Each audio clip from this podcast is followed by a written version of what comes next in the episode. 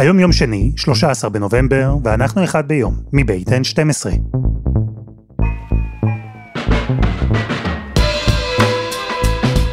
אני אלעד שמחיוף, ואנחנו כאן כדי להבין טוב יותר מה קורה סביבנו, סיפור אחד ביום, בכל יום.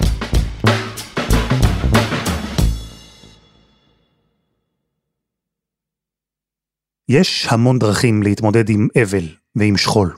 יש את מי שייסגרו, ומי שדווקא ייפתחו. יש את מי שיעדיפו לשמור על הזיכרון אישי ופרטי, ומי שיעדיפו לחלוק אותו עם העולם. יש את מי שיפעלו, בדרך כזו או בדרך אחרת. יש אנשים שמתמודדים עם אובדן ביצירה, בבנייה, ביוזמה. יש המון דרכים. ויש את הדרך של נוגה, נוגה פרידמן. כתיבה. בן הזוג שלה, רב נגד עידו רוזנטל, לוחם שלדג, היה בדרך לקיבוץ בארי עם חיילים נוספים שהתאגדו לצוות בשבת, 7 באוקטובר. הם נתקלו בעשרות מחבלים שניסו לעשות את הדרך מבארי לעבר קיבוץ עלומים.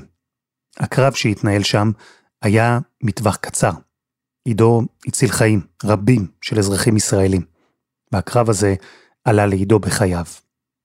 ומאז נוגה כותבת, זו הדרך שלה להתמודד עם הכאב ועם השכול. היא כותבת על עידו, היא כותבת על הילדים, היא כותבת על עצמה. אז ביום ה-38 למלחמת אוקטובר 23, אנחנו עם יומן האבל של נוגה פרידמן, שתקריא כאן בקולה את הדברים שכתבה אחרי שעידו נהרג. 12 לעשירי 23 זה עוד מוקדם מדי לשתף, אבל fuck it. עידו היה שונא את זה שאני חושפת אותנו ככה, אבל fuck it. אין לי פילטר כרגע.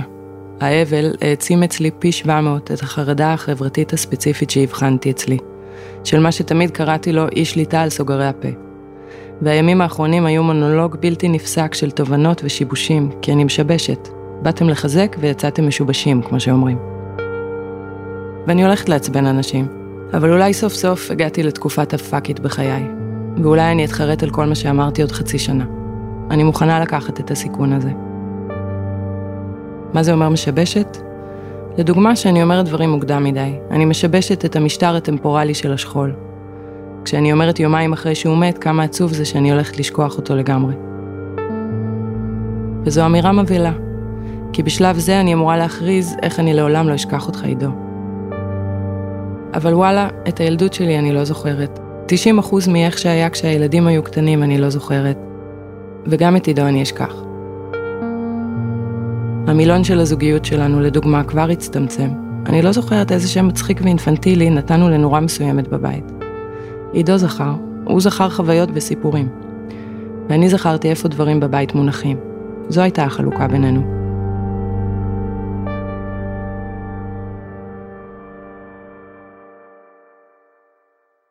15 לעשירי 23.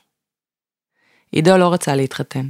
זה הטריף אותי ממש כי אני, כמו הרבה ילדות מוסללות כהלכה, ידעתי בדיוק איזו שמלת כלה אני רוצה, ואם זה חשוב לכם לדעת, כמו של זאתי שהתחתנה עם דילן בבברלי הילס. הצלחתי לשחרר את העניין הזה רק בגלל שני דברים. הראשון היה שהבנתי שהוא גם לא ממש בעניין של ילדים, וקיבלתי פרופורציות על מה חשוב באמת. והשני הוא שבחתונה של חברה, מתוך קנאה עזה, שאלתי את החתן, נו, אז איך זה להתחתן, אתה ממליץ? והחמוד הזה ענה לי, רק אם זה עם מיטל.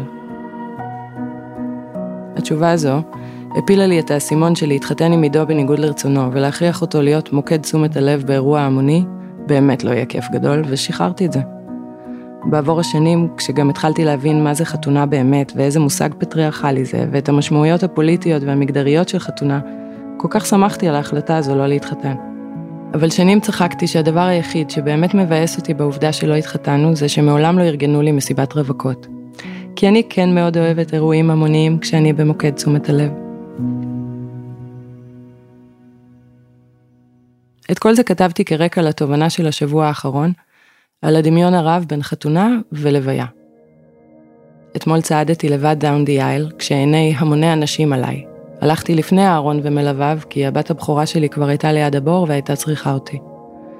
לבשתי שחור, אבל אם הייתי יודעת שזה ייראה ככה, ואם היו לי כוחות נפש, זמן ואומץ להשתין על כולם, אולי הייתי צריכה לארגן לי חולצה שבמאחורה שלה כתוב, החתיך בארון זה בעלי. הודיעו לי בשבת של השביעי לעשירי בלילה שהוא נהרג. אבל מכל מיני סיבות שלא ממש עניינו אותי, הצבא לא ידע להגיד מתי תהיה ההלוויה, ואנחנו החלטנו להתחיל כבר ביום שני את השבעה באופן רשמי. כי גם ככה אנשים התחילו להגיע.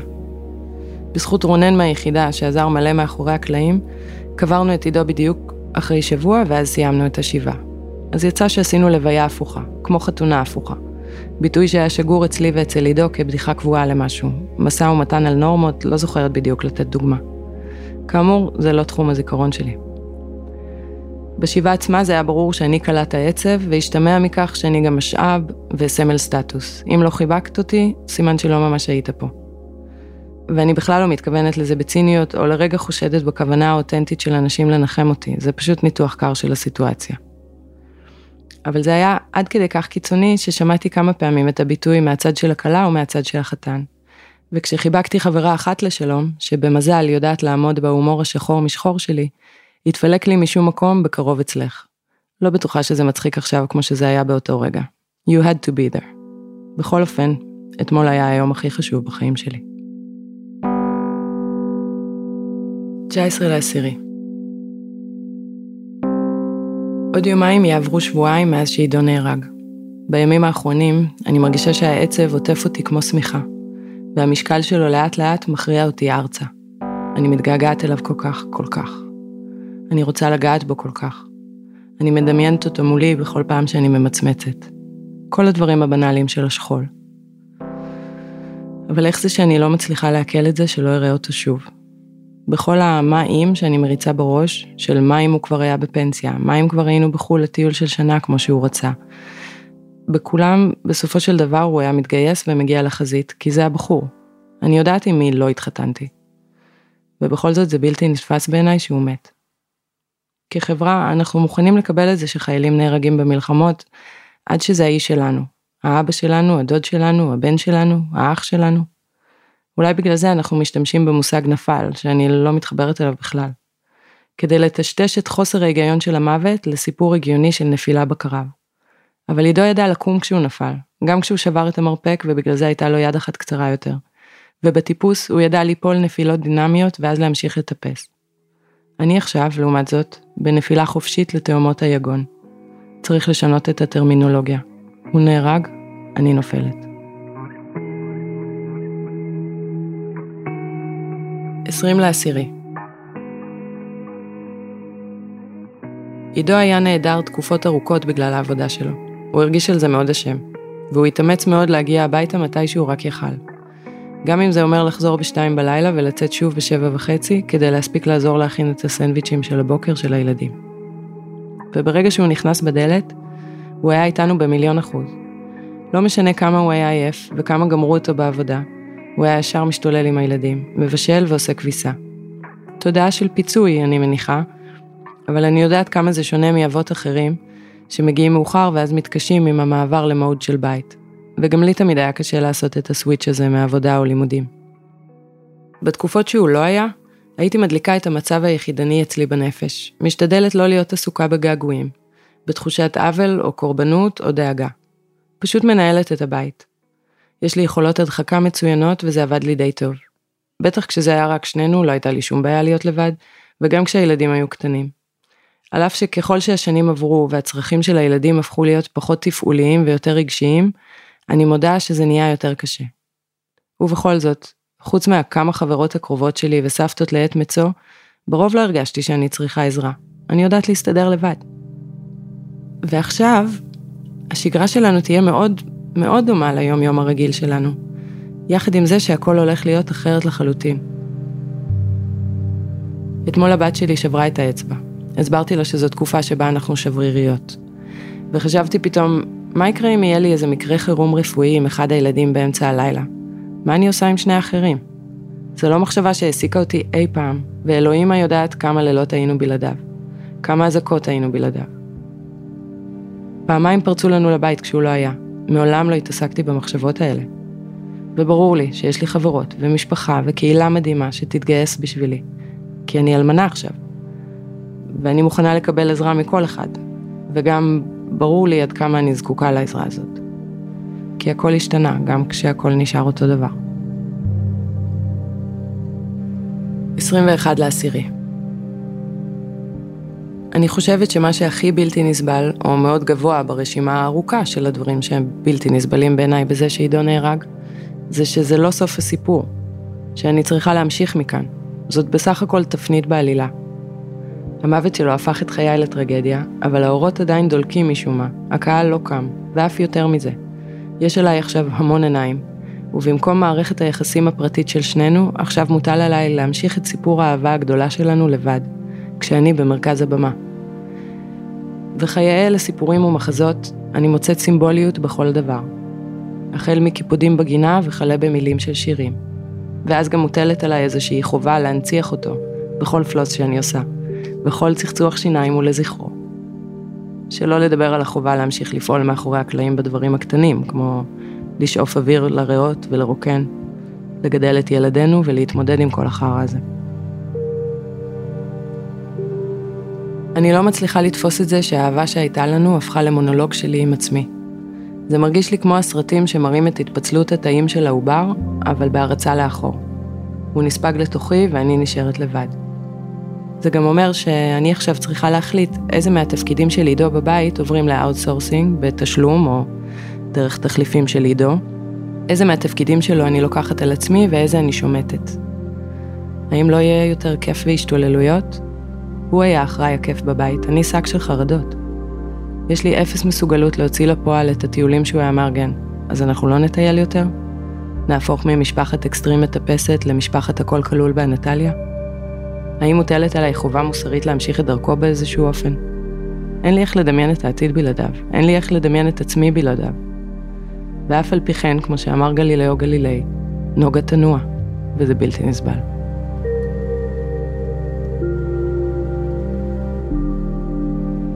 בכנות, אפרופו לדמיין את עצמי בלעדיו, אני מוכרחה להודות, ואולי אני אתחרט על זה, שאני חשבתי לעזוב אותו הרבה פעמים בשנים האחרונות. או לא בדיוק לעזוב אותו, אבל שנגור בנפרד. אני רציתי לקבל את החופש של אישה גרושה, עם יומיים פנויים בכל שבוע, וכל סוף שבוע שני לבד, יחד עם היתרונות של להמשיך להיות עם עידו. רציתי שנשבור את התבנית הבורגנית ההטרונורמטיבית, ונמציא מחדש חיים שיהיו יותר טובים לשנינו. כי עם כל אהבתי הגדולה אליו, אני הרגשתי די כלואה בסידור חיים הפטריארכלי הזה. אבל לא ממש ידעתי לפרוט את הפנטזיה לתוכנית סדורה עם התכנות כלכלית, ועידו מאוד נבהל כשהעליתי את הרעיון, ולכן לא חפרתי על זה יותר מדי. חשבתי שיש לנו זמן.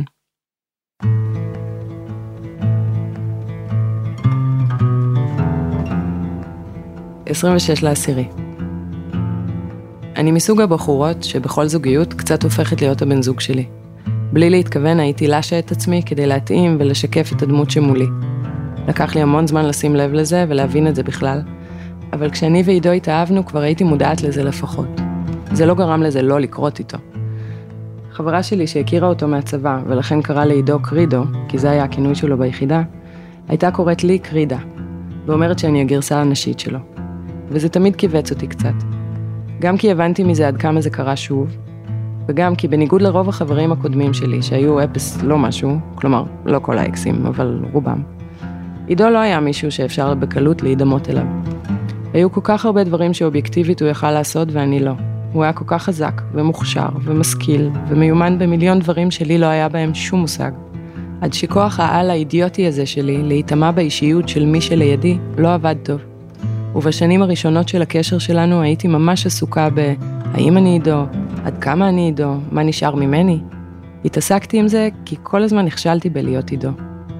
נסעתי לארצות הברית לחודש לעשות חלק מה Appalachian Trail. מהר מאוד גיליתי להפתעתי שאני לא עידו, וזה לא היה טיול טוב. גם כל פעם שקדחתי או ניסרתי או ניסיתי לבנות משהו בבית, זה היה כי רציתי להוכיח לעצמי משהו על עצמי, אל מול הידיעה שעידו יעשה את זה פי 700 יותר טוב. הרבה דברים שעשיתי או לא עשיתי היו משא ומתן על האישיות שלי מול הזוגיות. אבל בשנים האחרונות זה הרבה פחות העסיק אותי. גם אולי כי באמת כבר נכרחנו זה בזה כל כך, עד שזה כבר לא כל כך שינה איפה אני מתחילה והוא נגמר ולהפך. וגם כי התבגרתי, פחות ניסיתי להוכיח את עצמי כל הזמן. התחלתי גם להרשות לעצמי לחקור יותר לעומק את המקומות המאוד לא אידואיים באישיות שלי, בלי לפחד שזה יגרום לו לעזוב אותי. ועכשיו השאלה עד כמה אני עידו שוב תופסת אותי מכל הכיוונים ובעוצמה פסיכית.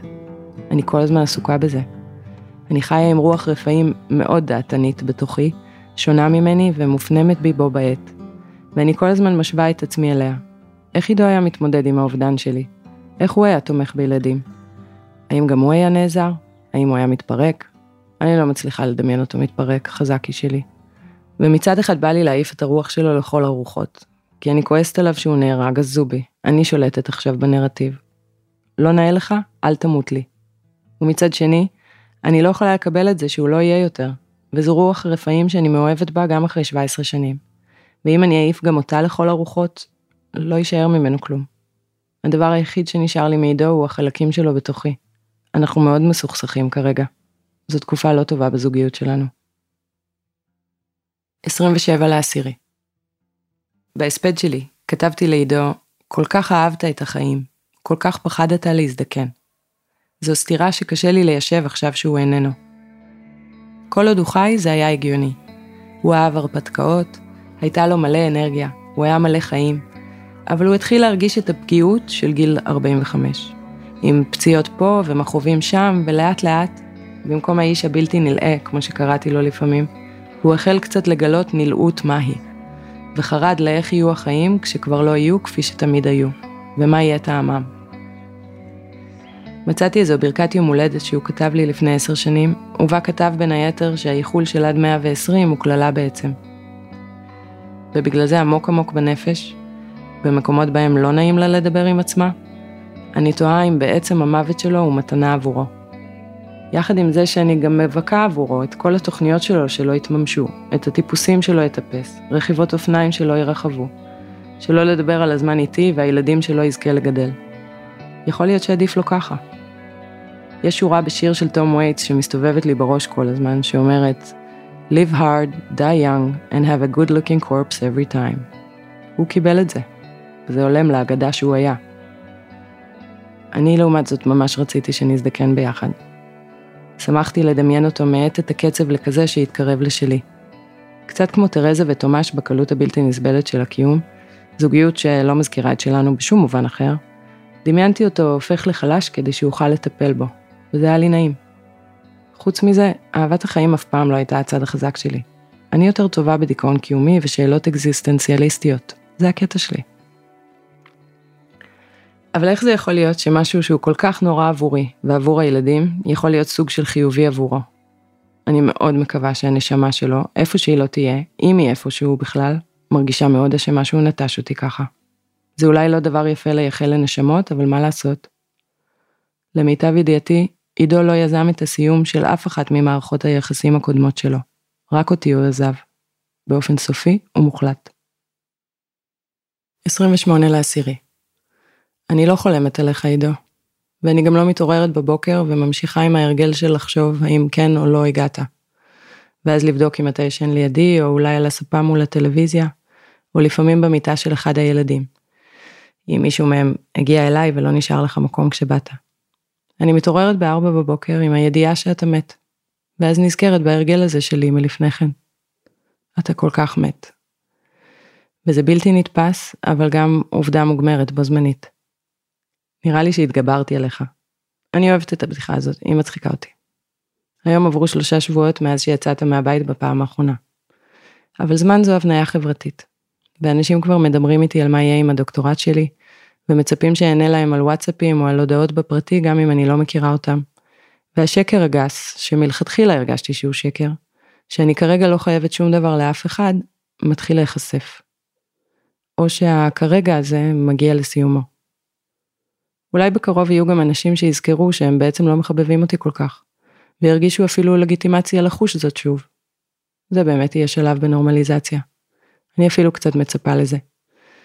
חלק מלהיות אני אומר שאני לא לטעמם של כולם, והעובדה שאני עכשיו עטופה באהבה באופן כל כך אבסולוטי מבלבלת וזרה. לאף אחד אין זכות לא לסבול אותי כשאני כל כך זכאית לרחמים. חוץ מהחמאס, אני משערת. ברגע המאוד ספציפי הזה, שלושה שבועות אחרי הבשורה, שבועיים אחרי שיבה ושבוע אחרי שיחת פרידה מארון. אני רוצה לעזור לכם ולי עם מדריך קטן להתנהגות נאותה עם האלמנה הספציפית שהיא אני. דבר ראשון, בבקשה אל תכתבו לי מה שלומי. איך את? איך הילדים? אלו שאלות טריגריות וקשות ואני לא יודעת איך להגיב. נועה לארה מאיר כתבה על זה ממש יפה. במקום זה תכתבו לי, אני חושבת עלייך, או חיבוק, או האם בא לך אוכל טעים במיוחד, או אולי אפשר לקפוץ לקפה ביום שני בחמש? דבר שני, אני לא תמיד עונה. יש כאלה שמקבלים זאת בהבנה, יש כאלו שפחות, אז אני רוצה לומר זאת כאן. אני מתנצלת. אומרים לי לא להתנצל, אבל אני מתנצלת, באמת. זו מיומנות חדשה שרכשתי בעל כורחי, לא לענות ולא לפתוח הודעות. כי אני רוב הזמן מוצפת רגשית, והטלפון הזה הוא גם ככה שק של גועל נפש לנפש, אז עכשיו זה פשוט בלתי אפשרי לי. דבר שלישי, כמות האנשים שהתגייסו עבורי ועומדים ועומדות לצידי בשעתי הקשה הזו היא מטורפת. חברים וחברות מעכשיו, מפעם, אנשים מכל תחום עניין ועיסוק שהיה לי אי פעם. שכנים, שכנות, חבר'ה של עידו, המעגל הרחב של עידו. אנשים שאני מדברת איתם כל יום, ואנשים שאני מדברת איתם פעם בשנה, וכמובן המשפחות המדהימות של שנינו. אני בהודיה אינסופית על הדבר הזה. אבל תחשבו כמה בלתי אפשרי זה להשתלט ולהחזיק כל כך הרבה מערכות יחסים בו זמנית. ועוד כשאת באבל על אהבת חייך. האובדן הזה בהחלט לימד אותי פשוט להכיר תודה על עצם הקשר, גם כשהוא לא מתוחזק. כי זה בלתי אפשרי להיות קרובה לכל כך הרבה אנשים בו זמנית. יש מכסה ויש אילוצים. ומה שקורה כרגע הוא שבמקום שירגיש כמה כולם בעדי, זה קצת לפעמים מרגיש כאילו, ואני יודעת שזה לא נכון, אבל זו התחושה. שכולם רוצים חתיכה ממני, וזה גדול עליי להתמודד עם זה. ולכן אני רוצה לבקש שלא תעלבו אם אני לא עונה, ושלא תרגישו אשמה אם לא יצא לנו לדבר, או לשבת כמו שצריך, או אם לא הצלחתם להגיע לשבעה, או לא ראיתם אותי כשהייתם שם. אני גם קצת מרגישה אשמה על זה, זה כאילו טיפשי להתעסק עם זה, אבל זה מעסיק אותי. ובעיקר מאלו שהיו חלק מחיי לפני שעידו נהרג, בין אם כזיכרון מפעם, ובין אם כחלק פעיל באופן יומיומי, ובין אם אחת לכמה זמן או באירועים משפחתיים. אני רוצה לבקש אורך רוח. אני צריכה אתכם לטווח הארוך. ולא את כולכם בתדירות מאוד גבוהה, כי זה בלתי אפשרי. אבל אני כל כך צריכה אתכם, ואני כל כך שמחה שאתם שם. אני באמת אלמנה פריבילגית.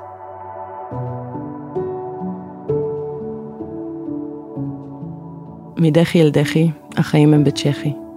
עידו, אתה האסון הממשמש שלי. את החלק של המשמושים מאוד אהבתי. הקטע של האסון תפס אותי בהפתעה.